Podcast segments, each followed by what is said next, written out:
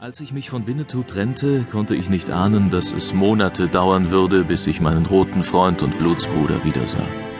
Der weitere Verlauf der Ereignisse gestaltete sich nämlich ganz anders, als ich damals dachte. Wir, Sam Hawkins, Dick Stone, Will Parker und ich gelangten nach einem wahren Gewaltritt an die Einmündung des Südarms in den Red River, den Winnetou den Rio Boxo de Nachitoches genannt hatte. Hier erwarteten wir, einen Apachen Winnetous anzutreffen. Leider ging diese Hoffnung nicht in Erfüllung. Wir fanden vielmehr am vereinbarten Ort statt des erhofften Booten die Leichen der beiden Traders, die uns Auskunft über das Dorf der Kiowas gegeben hatten. Sie waren erschossen worden, und zwar von Santa, wie ich später erfuhr. Da uns der Apache keine Weisung hinterlassen hatte, wussten wir nicht, wo er sich befand, konnten ihm demnach nicht folgen und wendeten uns zum Arkansas hinüber, um auf dem geradesten Weg nach St. Louis zu kommen. Es tat mir aufrichtig leid, den Freund jetzt nicht wiedersehen zu können, doch es lag nicht in meiner Macht, das zu ändern. Nach langem Ritt kamen wir eines Abends in St. Louis an. Mein erster Gang war zu meinem alten Mr. Henry, als ich in seine Werkstatt trat, saß er bei der Lampe an der Drehbank und überhörte das Geräusch, das ich beim Öffnen der Tür verursachte. Good evening, Mr. Henry, grüßte ich, als sei ich erst gestern zum letzten Mal bei ihm gewesen. Seid ihr mit dem neuen Stutzen bald fertig? Dabei setzte ich mich auf die Ecke der Bank gerade so, wie ich es früher oft getan hatte.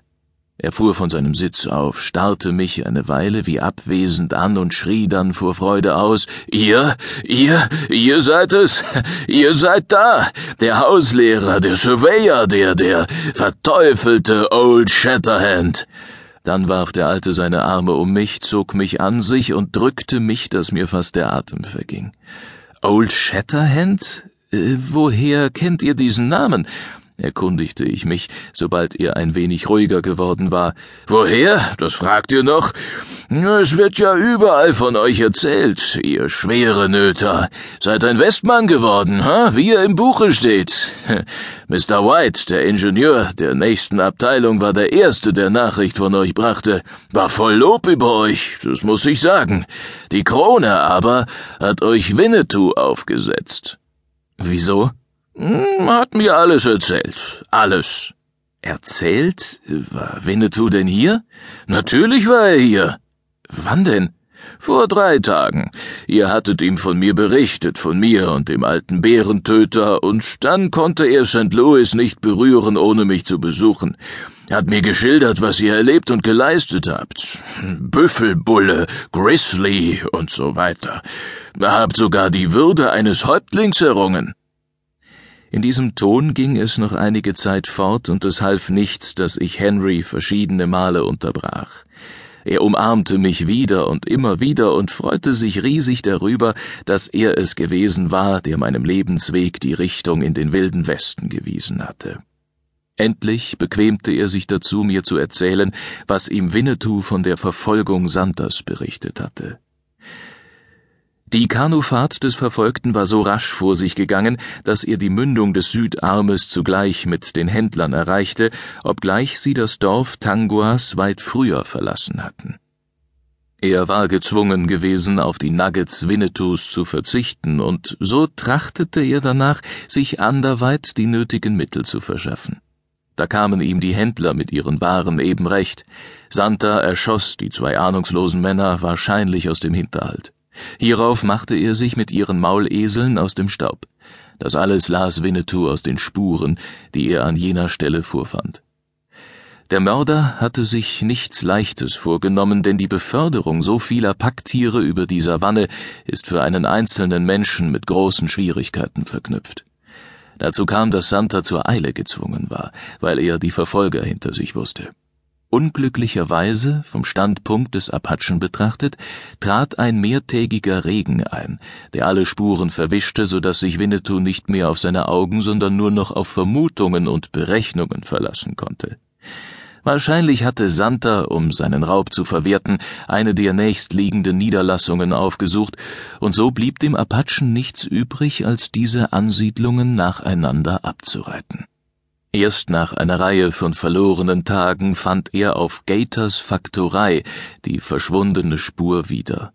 Santa war dagewesen, hatte alles verkauft und ein gutes Pferd erworben, um auf der damaligen Red River Straße in den Osten zu reiten. Winnetou verabschiedete also seine Apachen, die ihm nur hinderlich sein konnten, schickte sie in die Heimat zurück und nahm die weitere Verfolgung allein auf.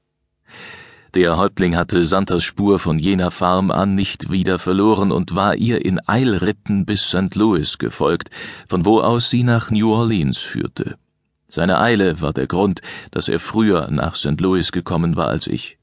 Er hatte bei Henry hinterlassen, ich solle gleichfalls nach New Orleans kommen, wenn ich Lust dazu hätte. Er könne mir aber wegen der zunehmenden Unsicherheit im Süden nicht dazu raten. Amerika stand nämlich kurz vor dem Ausbruch des Bürgerkriegs. Und so hatte Winnetou seiner Botschaft noch die Bemerkung hinzugefügt, er werde auf alle Fälle später an Mr. Henry Nachricht geben, wo er zu finden sei. Was sollte ich tun? In St. Louis warten? Nein. Man konnte nicht wissen, wann Nachricht von Winnetou kam. Ihm nach New Orleans folgen? Davon hatte er mir selbst abgeraten. Und außerdem hatte ich als Deutscher, der in der Sklavenfrage mit dem rebellischen Süden nicht gleicher Meinung sein konnte und darum von vornherein verdächtig war, keine Lust, mich Verwicklungen auszusetzen, deren Ausgang nicht vorherzusehen war. Meine Angehörigen in der Heimat aufsuchen, die der Unterstützung bedurften, das wäre vielleicht das nächstliegende gewesen, aber ich hatte den Atem der Savanne getrunken doch nicht lange genug, um ihrer Lockungen überdrüssig geworden zu sein. Außerdem war ich jung und es reizte mich, die Kenntnisse, die ich mir im wilden Westen angeeignet hatte, auf eigene Faust zu verwerten. Und das im Besitz eines vortrefflichen Gewehrs und eines Pferdes, das weit und breit seinesgleichen nicht hatte. Der Gedanke war mir kaum gekommen, so stand mein Entschluss fest. Henry war jedoch der Letzte, mir davon abzuraten. Im Gegenteil, er griff den Plan mit einer wahren Begeisterung auf und spann ihn endlos weiter, entsprach er doch dem, was Henry von Anfang an meine Berufung genannt hatte. Zunächst galt es freilich, meine geschäftlichen Obliegenheiten zu erledigen. Schon zeitig am nächsten Morgen saß ich mit Hawkins, Stone und Parker hinter jener Glastür, wo man mich damals ohne mein Wissen geprüft hatte. Mein alter Henry hatte es sich nicht nehmen lassen, mitzugehen. Da gab es denn zu erzählen, zu berichten, zu erklären, und es stellte sich heraus, dass unsere Abteilung die merkwürdigsten und gefährlichsten Erlebnisse gehabt hatte. Freilich war ich als der einzige Surveyor übrig geblieben. Als es an die Regelung der Geldfrage ging, gab sich Sam alle Mühe, eine Sondervergütung für mich herauszuschlagen, doch vergeblich. Wir bekamen unser Geld sofort, aber keinen einzigen Dollar mehr, obwohl ich sämtliche Zeichnungen und auch die Messgeräte ablieferte, und ich gestehe aufrichtig, dass ich die mit solcher Mühe angefertigten und geretteten Karten und Aufzeichnungen nicht ohne ein Gefühl ärgerlicher Enttäuschung abgab.